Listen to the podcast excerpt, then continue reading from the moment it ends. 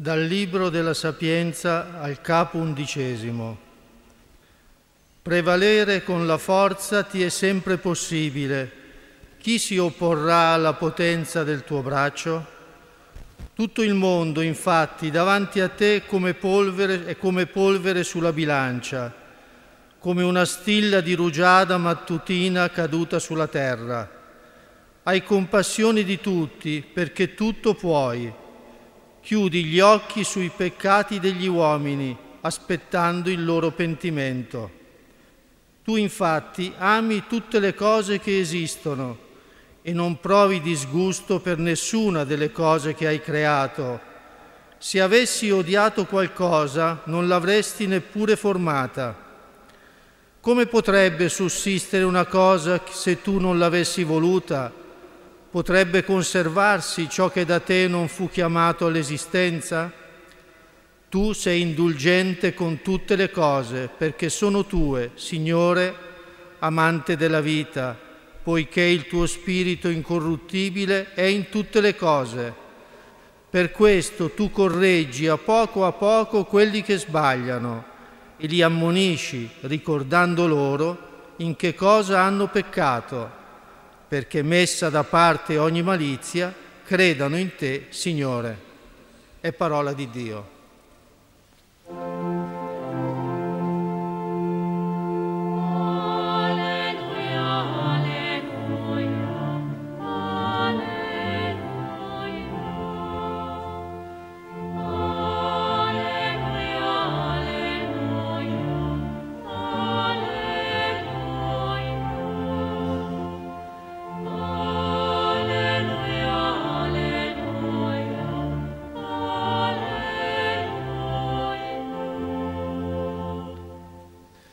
Il brano che abbiamo ascoltato si colloca all'interno di una riflessione che l'autore compie sull'agire di Dio e sulla sua presenza all'interno della storia.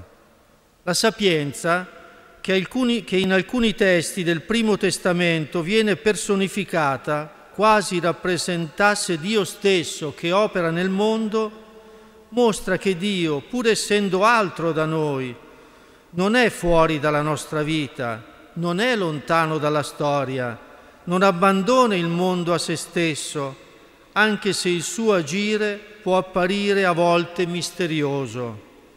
In questa parte l'autore presenta la moderazione di Dio davanti a chi compie il male. Nelle parole che abbiamo ascoltato Dio manifesta la sua forza a cui niente è impossibile. Prevalere con la forza ti è sempre possibile, tutto il mondo davanti a te è come polvere sulla bilancia. A volte ci si crede grandi, si matura un'idea alta di se stessi, eppure, cari fratelli e sorelle, non, non ci siamo scoperti fragili, pieni di paura, quasi impotenti davanti al male, alla pandemia che ci ha colpito? Siamo poca cosa davanti alla forza del male, nella complessità del mondo, come dice il libro di Isaia. Ogni uomo è come l'erba e tutta la sua grazia è come un fiore del campo. Secca l'erba, il fiore appassisce.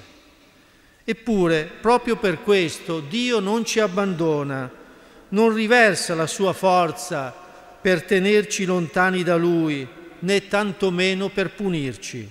Al contrario, tutto il creato, tutte le cose esistenti, siamo opera sua, opera del suo amore. È l'unico testo del Primo Testamento in cui si afferma che l'amore è la ragione per cui Dio ha creato il mondo, evidenziando il suo coinvolgimento nel nostro esistere e quindi il suo amore per noi e per tutti gli esseri viventi. In un mondo che esclude, che inquina e sfrutta il creato, che fa fatica ad accettare la ricchezza della differenza, che prova a volte disgusto davanti alla povertà, al bisogno, fino ad escludere gli altri, l'amore universale di Dio ci sorprende e si pone come una domanda ad ognuno di noi, al nostro modo di vedere gli altri, di giudicarli, di considerarli parte o meno della nostra vita, del nostro essere uomini e donne, figli di un unico Padre.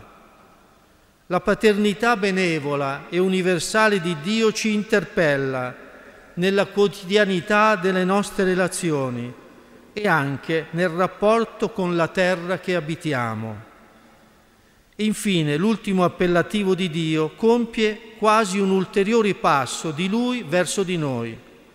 Tu sei indulgente, forse si dovrebbe dire meglio risparmi, come quando Dio risparmiò Ninive dalla distruzione.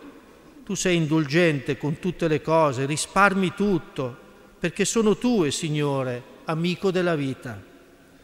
Il possesso non coincide con l'amore, il rispetto, anzi a volte manifesta proprio il contrario perché opprime ed esclude. Per il Signore il fatto che siamo sue creature induce in Lui un atteggiamento di compassione, di indulgenza, proprio perché ci sente parte della sua stessa vita, Lui che è amico della vita. Per questo, perché tutti perché proprio Lui tutto può, Egli ha compassione di tutti. Conosciamo bene questa scelta di Dio nel modo in cui si è manifestata in Gesù di Nazareth, la cui compassione lo ha fatto abbassare verso la sofferenza dei malati, il bisogno dei poveri, dei peccatori. La forza di Dio è compassione.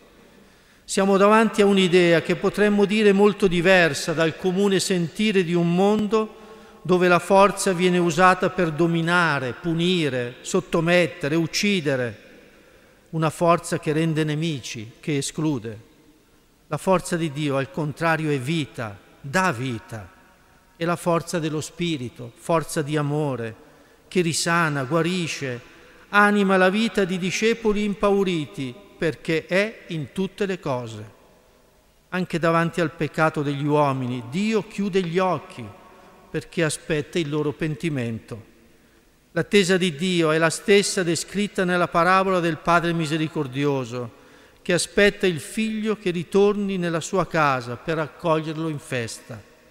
La compassione infatti è paziente, sa aspettare, perché non guarda il male per punire chi lo compie, ma per aiutare a compiere il bene. Un grande insegnamento di fronte, di fronte alla facilità con cui si giudicano gli altri e invece di aiutarli a cambiare si condannano con il nostro giudizio. Perché il Signore è così grande nella compassione? Perché Egli ama tutte le cose che esistono e non prova disgusto per nessuna delle cose che ha creato. Cari fratelli, l'amore di Dio va oltre ogni confine e ogni limite che possiamo porre. Noi insieme a, que- insieme a quello che abbiamo ascoltato, Egli, il Signore, non vuole la morte del peccatore, ma corregge chi sbaglia, perché possa cambiare e credere. Ecco la forza della compassione di Dio. Cari fratelli e sorelle, lasciamoci ammonire e correggere dal Signore, perché anche noi possiamo, come Lui, essere compassionevoli indulgenti e amici della vita in ogni essere vivente.